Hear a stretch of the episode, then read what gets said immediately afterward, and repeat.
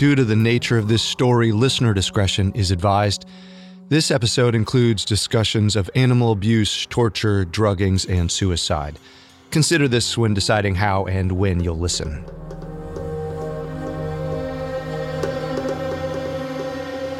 Thanksgiving 1953 was probably a bit lonelier than usual for Frank Olson. The top secret military scientist was in New York City on a work trip of sorts, which meant spending the holiday away from his wife Alice and their kids.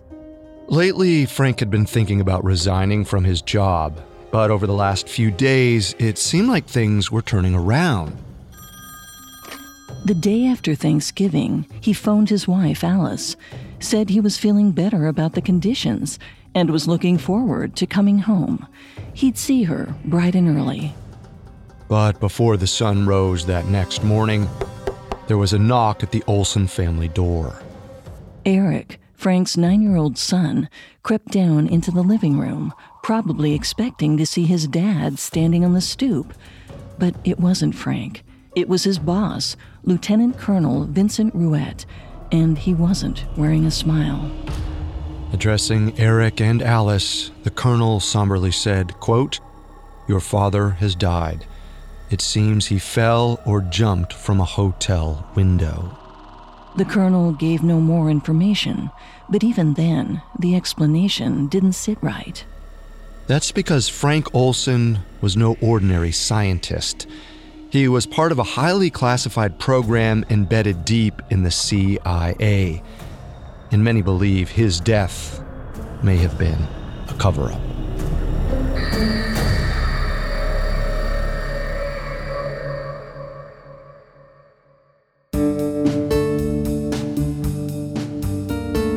Welcome to Conspiracy Theories, a Spotify original from Parcast.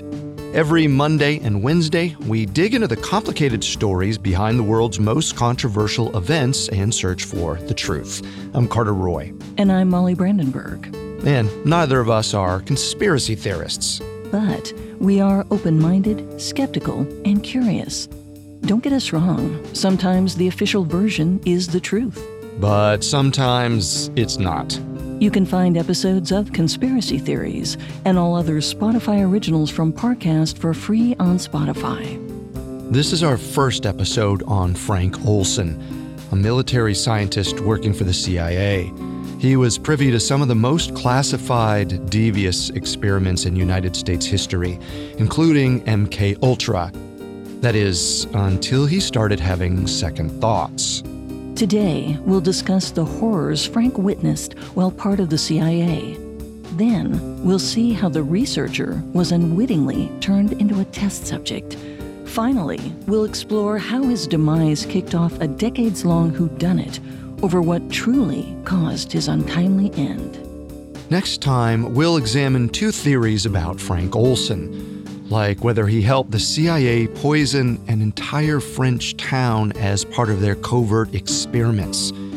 We'll also explore the question did Frank die by suicide, or was he killed by the CIA for knowing too much?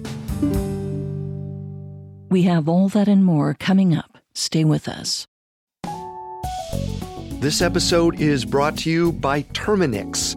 There's one thing we can all agree on dealing with pests is a pain. But luckily, Terminix can help, because when pests show up, so does Terminix. With over 95 years of experience, they have what it takes to take on any pest problem fast. So if your home or business has pests, don't stress it, Terminix it.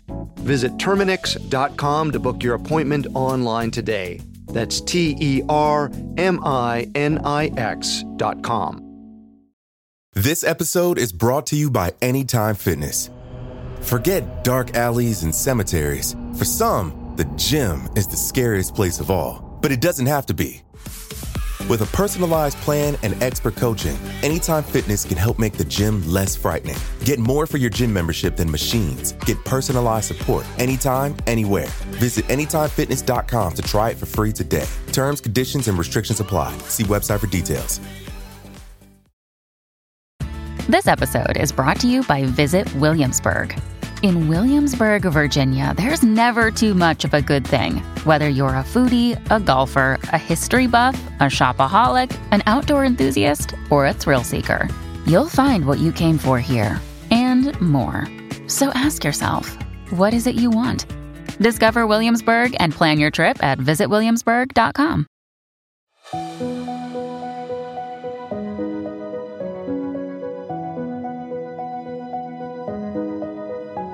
For Frank Olson, life in Indiana was pretty swell. He'd earned his PhD in biochemistry in 1938, then got a job as an assistant researcher. He'd also proposed to and married his college girlfriend, Alice. But that honeymoon phase of life wouldn't last forever. Because at the height of World War II, the U.S. needed 32 year old Frank Olson to join their ranks. Around Christmas 1942, Frank's former thesis advisor recruited him for a unique project. He'd be stationed at a secret biological warfare laboratory located in the bowels of a military base called Camp Fort Detrick in Maryland. But that meant the family would have to move cross country. As far as what went on there, Frank would have to keep those details to himself. Alice later told reporters that while she was aware he worked in biochemical warfare, she never knew the true nature of her husband's job. Which Alice seemed mostly fine with. At the time, she was pregnant with the couple's first son, Eric. The opportunity was great, both salary wise and for Frank's career. So they picked up and went. Before he knew it, Frank was deep in the development of deadly aerosol weapons ones that could theoretically allow soldiers to spray germs or toxins on their enemies. He eventually became a captain in the U.S. Chemical Corps, working on other highly classified projects that continued even after the war was over. Five years later, as the Cold War heated up, the cheerful, balding researcher was invited to learn the art of spycraft. It all started one Saturday evening in July 1950 when Frank and his colleague were playing a game of cards. Frank had heard whispers about the recently formed Special Operations Division, a secret project out of Camp Detrick. Officially, the division was part of the Army, but in practice, the group was working directly with the CIA. Little did Frank know that the friend across the table from him had just become chief of the division until he invited him to join. Frank couldn't resist. Soon, the researcher was putting his work with airborne toxic agents to more practical use. As part of the Special Operations Division, Frank invented deadly shaving cream and insect repellent that could kill more than just bugs. He even developed a lethal lipstick and cigarette lighter that erupted with a cloud of fatal gas. It was enough to impress James Bond. While these gadgets certainly sounded cool, the realities of testing them were a lot darker. The story goes that before long, Frank was beginning to feel a little uneasy about his brutal innovations. His son Eric would later say that in the lab at Fort Detrick, Frank oversaw experiments that poisoned live animals.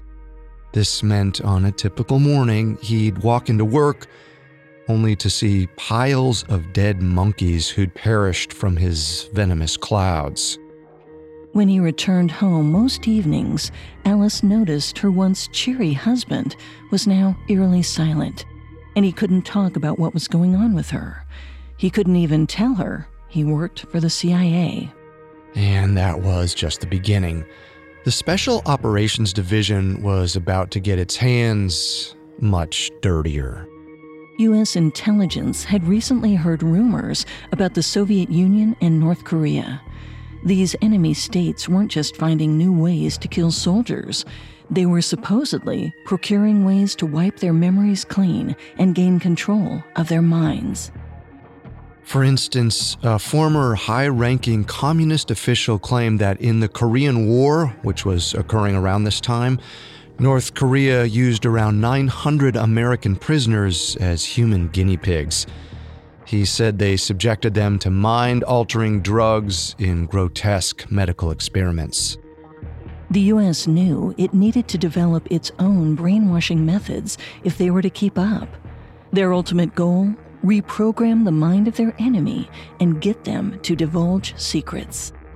Or even carry out assassinations.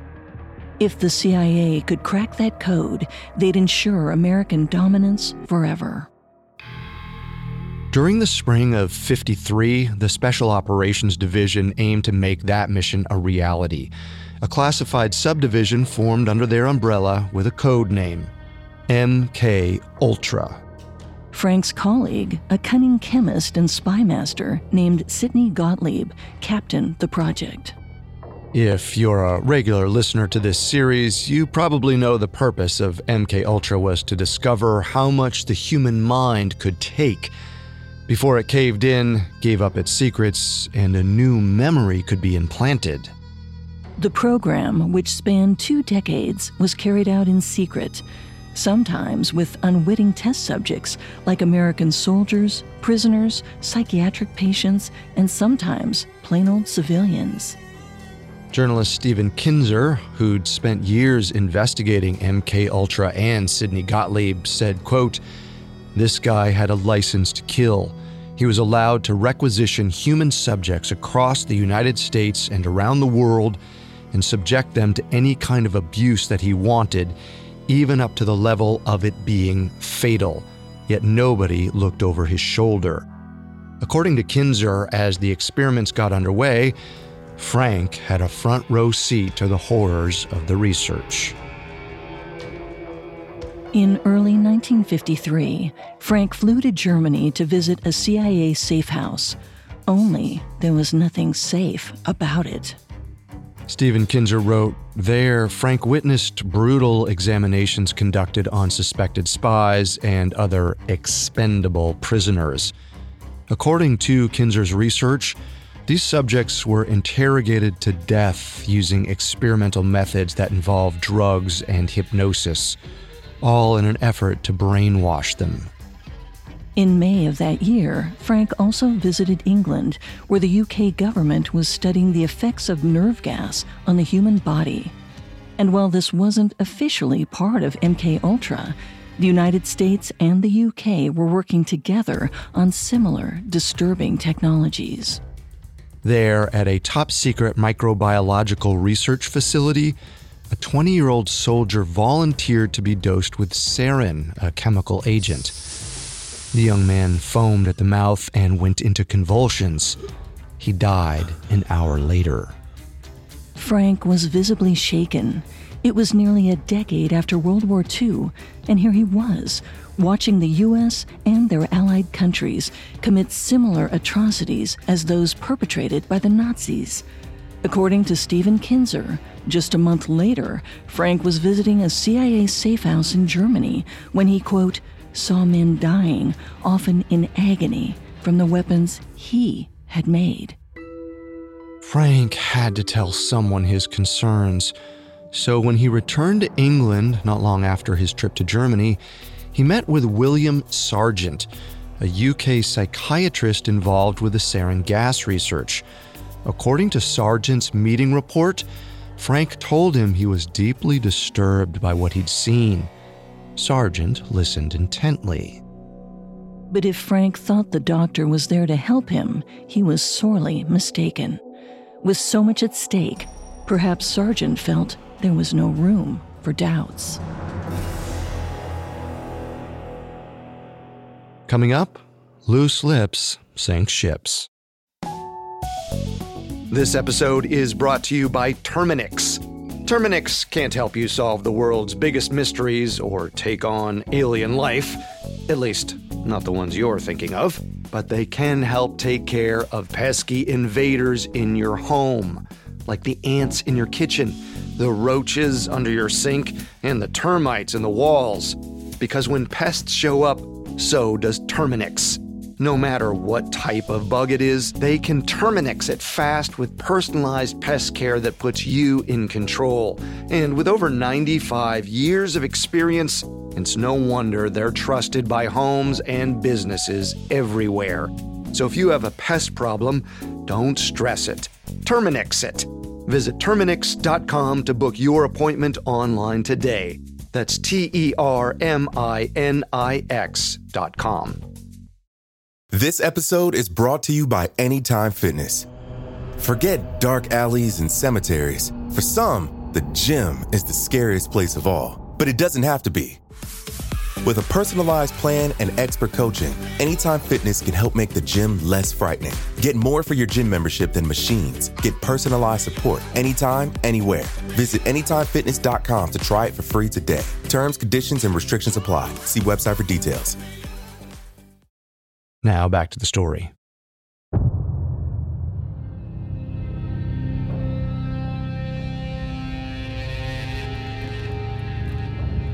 Journalist Stephen Kinzer writes that in 1953, military scientist Frank Olson witnessed unspeakable horrors at the hands of the American government. They used toxins and allegedly torture to try and erase people's memories, experiments under the larger MK Ultra program.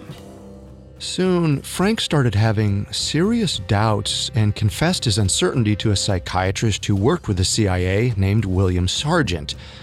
Unbeknownst to Frank, Sargant had no interest in doctor patient confidentiality.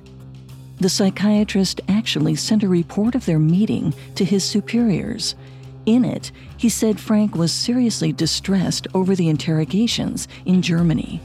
But more importantly, Sargant said the CIA scientist, quote, displayed symptoms of not wanting to keep secret what he had witnessed. When Frank returned to the States, he took it upon himself to reset his state of mind. According to his nephew, Paul Vidich, Frank started reading the Bible for guidance, and that summer he took some time off. He spent two weeks with his brother in law, Paul's father, roofing a cabin in the Adirondacks. Based on their chats, it seemed Frank was undergoing a moral crisis, torn over whether his work was good or evil and whether its ends justified the means. So that fall, the scientist was probably relieved to be invited to a small work retreat where he could relax with his colleagues. It was at a cabin in western Maryland that sat on the banks of Deep Creek Lake. Every few months, Frank, along with CIA scientists Sidney Gottlieb, Robert Lashbrook, and six others, gathered to trade secrets and swap stories. It was somewhat of a morale booster for a team dealing in death, poison, and brainwashing. On Thursday, November 19, 1953, the hard boiled group settled in for a round of drinks. Lashbrook took out a bottle of orange liqueur called Cointreau and poured it into the men's glasses. It may have felt good for Frank to kick back with the boys, especially after so much tension in England and Germany so he drank up. But as Frank settled in, he began feeling odd. Soon, the shapes in the room spiraled like ripples in a pond. The other men looked strange, their features softly contorted, and his own body felt almost foreign. It was then that Dr. Gottlieb spoke up.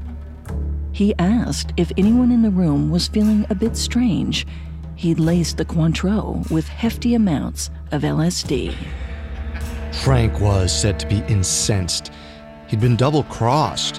What was Gottlieb doing, turning his colleagues into lab rats? He became agitated and tried to express his frustrations. But it was too late. The drug was shutting down the flow of information to his temporal cortex and opening up a host of new neural connections.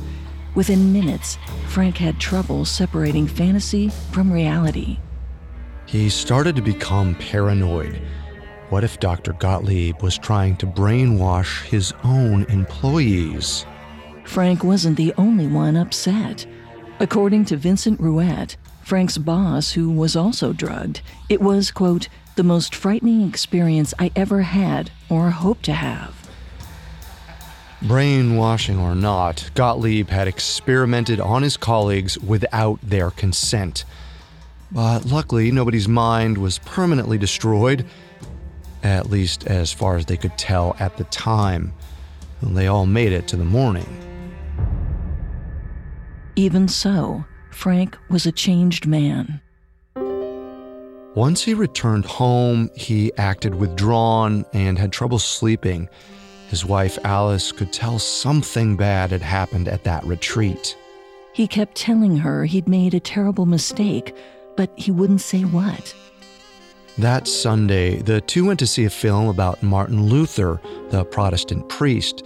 It followed Luther's life up to the pivotal moment when he decided to rebel against the Catholic Church. Perhaps that's when Frank mustered the courage to face his own demons. That Monday, he strode into work straight to his boss's office. He told Ruwet he was going to resign. Either that or they'd have to fire him. It's easy to see how this might have presented a bit of a problem for the Special Ops Division. Frank would have been privy to many secrets, including the alleged interrogation centers in Germany, the reported sarin gas experiments in the UK, and if the US used biological weapons during the Korean War, Frank would have known that too. Stephen Kinzer wrote that Sidney Gottlieb, the man who drugged Frank just five days earlier, realized they had an issue on their hands, so he invited the scientist into his office.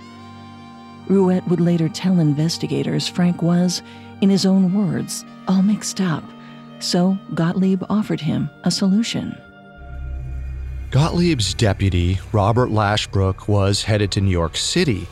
Frank could accompany him and speak with a physician there who had the right clearance levels. That way he could chat openly and sort out his feelings. Frank agreed. Let's pause for a moment to address something here. At this point, it's not quite clear what the LSD had done to Frank. The other men who'd been drugged felt a little weird afterward, but according to Sidney Gottlieb's testimony, Frank's thought process was especially confused. However, it's possible that between what he supposedly witnessed in Europe and his superiors experimenting on him without his consent, Frank might have felt the U.S. was no longer the good guy. The day before Thanksgiving, Lashbrook took Frank to New York City as promised. There, the scientist met and poured his heart out to physician Dr. Harold Abramson. He told the doctor that ever since the Deep Creek Lake incident, he'd been unable to work. He couldn't concentrate and had even forgotten how to spell. What's more, he was convinced the CIA was out to get him. Dr. Abramson tried to reassure the scientist everything would get cleared up, and Frank did calm down for a little while. That said, the doctor was in no way qualified to help. Besides being on MK Ultra's payroll, Dr. Abramson wasn't a psychiatrist. He was a physician.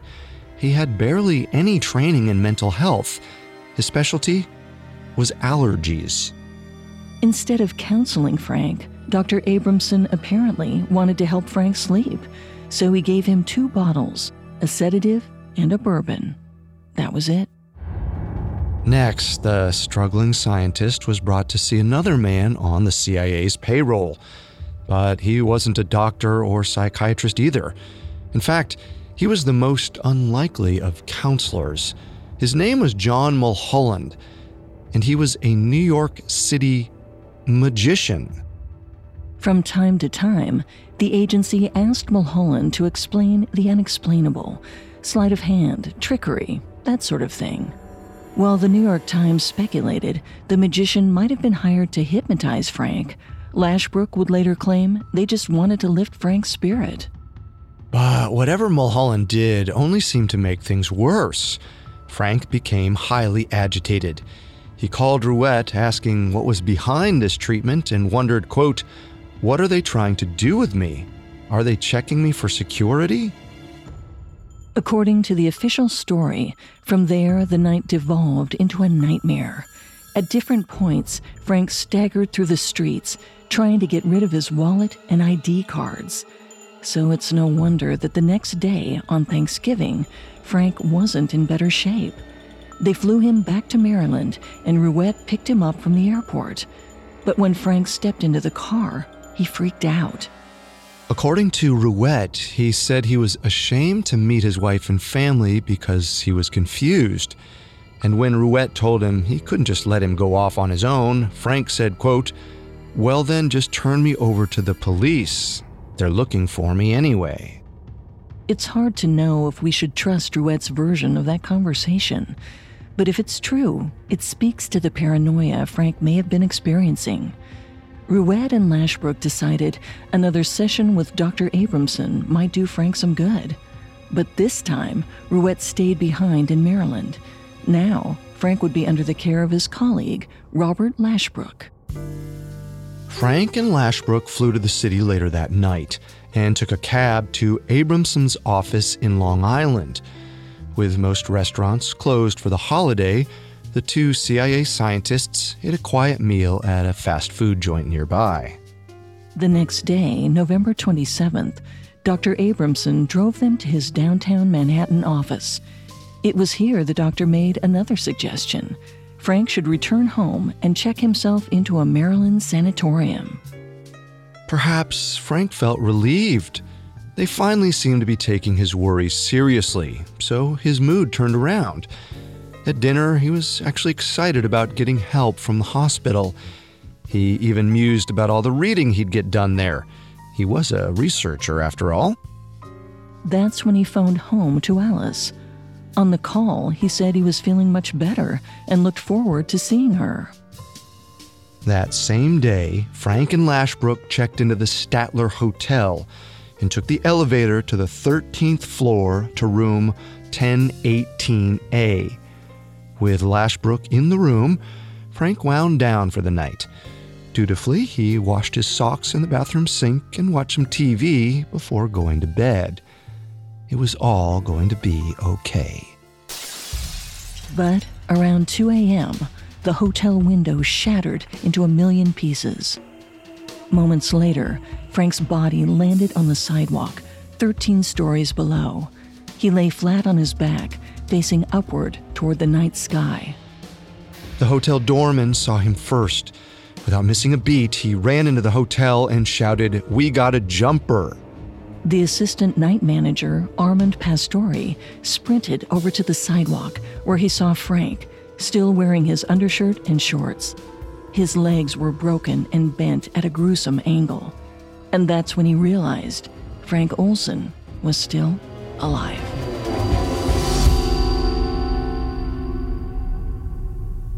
Coming up, a CIA cover up is exposed. Now back to our story.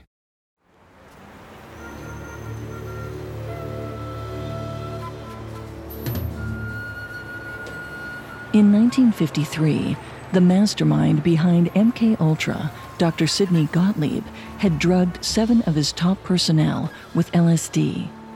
One of them was CIA scientist Frank Olson, who became deeply troubled so much so that he wanted to hand in his resignation. Instead of letting him go, the Special Operations Division whisked Frank off to New York to meet with a physician named Dr. Harold Abramson. They hoped speaking through his frustrations would help the troubled scientist, and for a moment it seemed to do the trick. The night before they planned to return home, Frank and his colleague checked into the Statler Hotel in Midtown. All was quiet, Frank seemed to be in good spirits, but around 2 a.m., the room's window exploded. Frank was falling 13 stories through the empty night air. The hotel doorman called for the assistant night manager, Armand Pastore, who rushed toward the scientist's body. When he did, he noticed Frank was trying to mumble something. It's not clear what Frank was trying to say, but whatever it was would have been his last words. Unfortunately, according to Pastore, quote, it was all garbled. Frank Olson took his last breath shortly thereafter. The police were called in and swiftly raided Frank's room. Inside, they found Lashbrook sitting on the toilet, his head in his hands. He told the cops he'd been sound asleep when he woke to a flapping window shade. After the police interviewed Lashbrook and a few others, a theory took shape. In the middle of the night, Frank Olson had seemingly jumped from the 13th story window of the Statler Hotel, taking his own life. Perhaps the drug trip was too much, and the LSD from the week prior had sent his mind into a spiral, but of course the police didn't know that part. Pastore heard the suicide hypothesis, but had his doubts. Later, he said, quote, in all my years in the hotel business, I never encountered a case where someone got up in the middle of the night, ran across a dark room in his underwear, avoiding two beds, and dove through a closed window with the shade and curtains drawn. Meanwhile, the CIA knew they had a mess to clean up. No one could find out Frank was an agency scientist, much less a part of the uber top secret MK Ultra. The cover up had to be swift and efficient. According to Stephen Kinzer, that very morning they sent an agent to the Statler Hotel. His expertise? Making investigations disappear.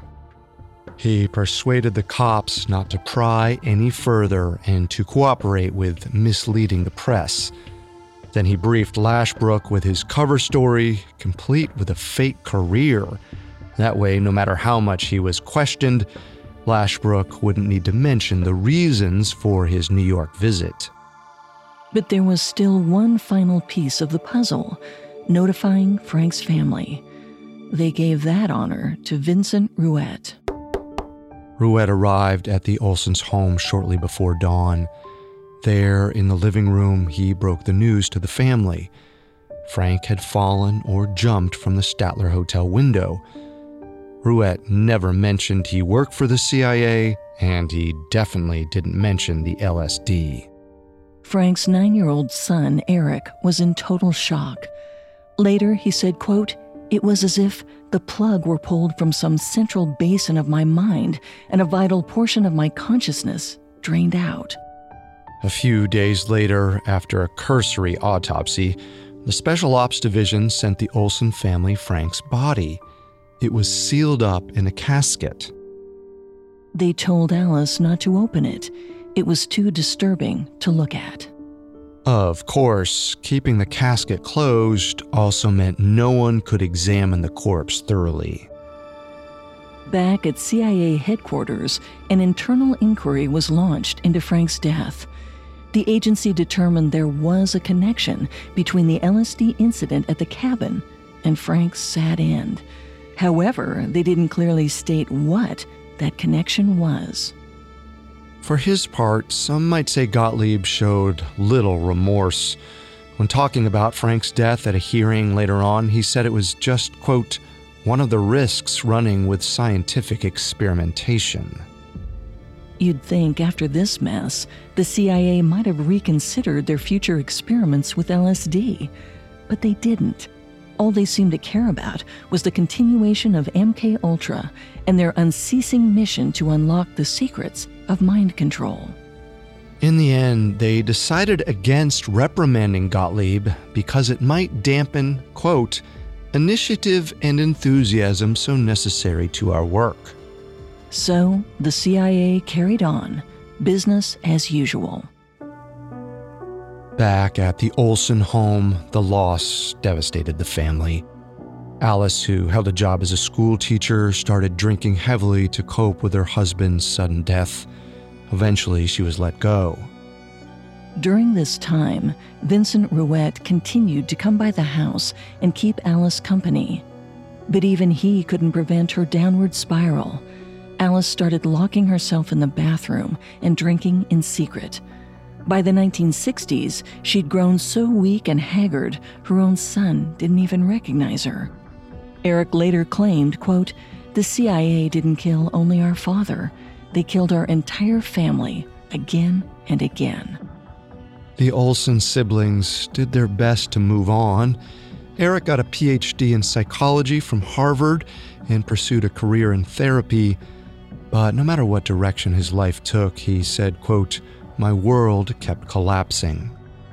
As the years passed, he just couldn't stop thinking about the mystery of what happened to his father that night at the Statler Hotel.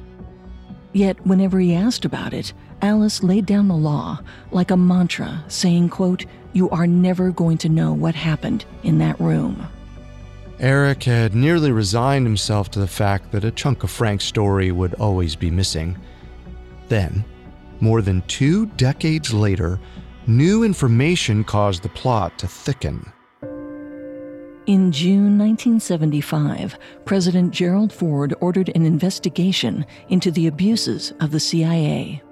The inquiry came to be known as the Rockefeller Commission, and deep in its findings was a little known program called MK Ultra. When investigators probed the depths of the agency's record keeping, a secretary inadvertently offered them a file which made it into the report. Two paragraphs in the document were dedicated to a nameless Army employee who unwittingly took LSD as part of a CIA test. He developed serious side effects, jumped from a hotel window, and died. A national newspaper ran the headline about the mysterious scientist as, quote, suicide revealed. I'm not sure who in the Olson family saw the articles first, but the story of the Army researcher sounded more than familiar. So Eric's sister Lisa confronted Ruwet about the report. At first, he tried to dodge the question, but eventually he gave up the truth. The man in the report was Frank Olson, and he had been drugged by the CIA before his death. The family was appalled. For 20 years, they were under the impression Frank's death had come out of nowhere. And now they realized their own government was not only partially responsible, they'd lied to them the entire time. They wanted justice. That summer, Frank's family held a press conference in their backyard. They shared what they knew of Frank's story to the world and said they planned to sue the U.S. government. Of course, this didn't go over well at the White House. A staff member's memo to President Ford's chief of staff warned that if this lawsuit succeeded, they might have to disclose even more classified material. So it was up to Ford to head this off at the pass. Ford invited the Olson family to the Oval Office. During the meeting, he sat in a high back chair across from Alice, who, at this point, was frail from her years of struggling with alcohol use. Stone faced, Ford expressed sympathy and apologized on behalf of the U.S. government. The meeting only lasted 17 minutes. A week later, Eric and his family entered the CIA headquarters. They took the elevators to the seventh floor and stepped inside the office of William Colby, the agency's then director. Colby had served in World War II, running stealth missions behind enemy lines. But GQ reporter Mary Fisher wrote that, according to his memoir, this meeting was one of the most difficult assignments he ever received. He apologized for what he said was a terrible mistake that never should have happened. He said, quote, Some of our people were out of control in those days. They went too far. The apology ended by giving the family a monetary settlement and a stack of declassified documents. Colby said everything Eric wanted to know about his father was inside. But as 32 year old Eric poured through the papers, he realized something was off. The files contained contradictory information. One New York Times journalist basically called it a jumble of deletions, conflicting statements, and unintelligible passages. There were strange references to things like Project Bluebird and the Artichoke Committee. Eric had the feeling these files were just the tip of the iceberg. And he was right. They were just a fraction of the records they had on Frank. The bulk of the MK Ultra files had been destroyed by Sidney Gottlieb when he retired in 1973, before the Rockefeller Commission even had a chance to bring the dark program into the light. Whether Gottlieb aided in the cover up or was simply cleaning house, it's hard to know. But since he devoted his career to keeping MK Ultra a secret, He probably wanted to hide the evidence. So Eric began poking around. He interviewed people who worked with Frank. And though he had his brother's support, his mother didn't want to reopen that old wound. The truth that Eric was so desperate to find was too much for Alice to bear. Eric couldn't blame her, so he dialed it back. But in 1978, the family received a letter that changed everything.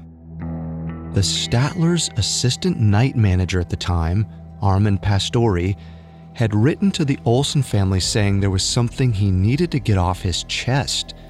It was about the night Frank died. He'd stood outside the hotel, gazing down at Frank's broken body. But when he looked up, he could see the curtains blowing from room 1018A.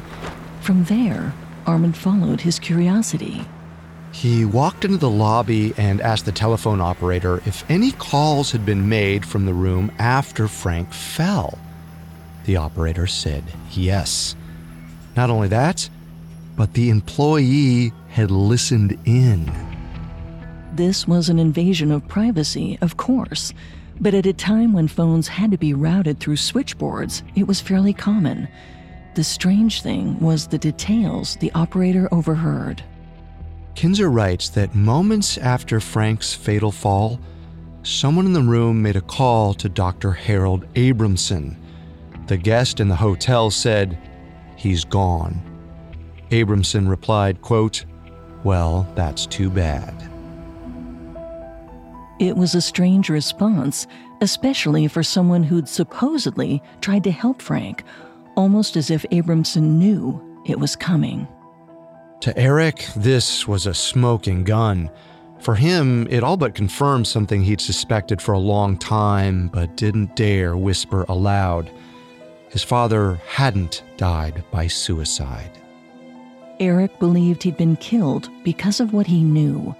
He believes the CIA thought he'd tell the world about a highly classified interrogation program, and to keep him quiet, they carried out an assassination. After reading the letter, Eric was ready to continue his fight for justice. However, there was one little problem. When the Olson family brought their grievance to the White House a couple of years prior, they got a settlement of $750,000. And like most agreements, there was a catch. To receive the funds, they had to sign a waiver releasing the CIA from any further liability, meaning they'd forfeited the right to sue the government. But years later, one lawyer offered Eric a glimmer of hope. There was a loophole. All Eric had to do was prove his father's death was a homicide. He needed forensic evidence, and to get it, Eric would have to dig up his own father's grave. Next week, we'll discuss two conspiracy theories about Frank Olson. Conspiracy theory number one that Frank helped the CIA experiment on an entire French village. They released a toxic chemical found in LSD, and the town devolved into mass hysteria. It might be one of the reasons the agency may have killed Frank Olson. And conspiracy theory number two We'll follow Eric Olson as he hunts down clues to determine whether his father died by suicide or if he was killed by the CIA for knowing too much. The Cold War signaled a dark time for American intelligence. MK Ultra was proof the government would at the very least drug a citizen to get a leg up on the competition. It also meant that at the time, the most important thing was secrecy. And as Eric Olson said, you can't have an MK Ultra unless you're willing to terminate people who threaten to expose it.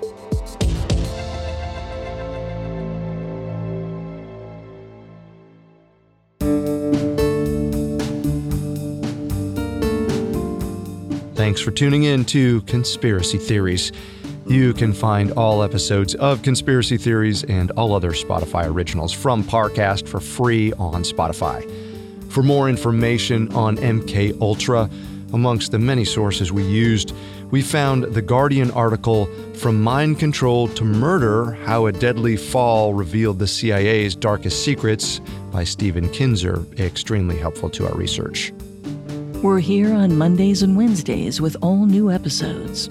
Until then, remember the truth isn't always the best story. And the official story isn't always the truth. Conspiracy Theories is a Spotify original from Parcast. Our head of programming is Julian Boireau. Our supervising sound designer is Russell Nash, with Nick Johnson as our head of production, and quality control by Lisa Marie Gallegos. Ryan O'Leary Jones is our supervising editor, and Derek Jennings is our writing lead. This episode of Conspiracy Theories was written by Ben Caro, edited by Wendelin Sabroso and Lori Marinelli, fact checked by Cheyenne Lopez, researched by Brian Petrus, recorded by Alex Button, produced by Bruce Katovich, with sound design by Anthony Valsic. Our hosts are Molly Brandenburg and me, Carter Roy.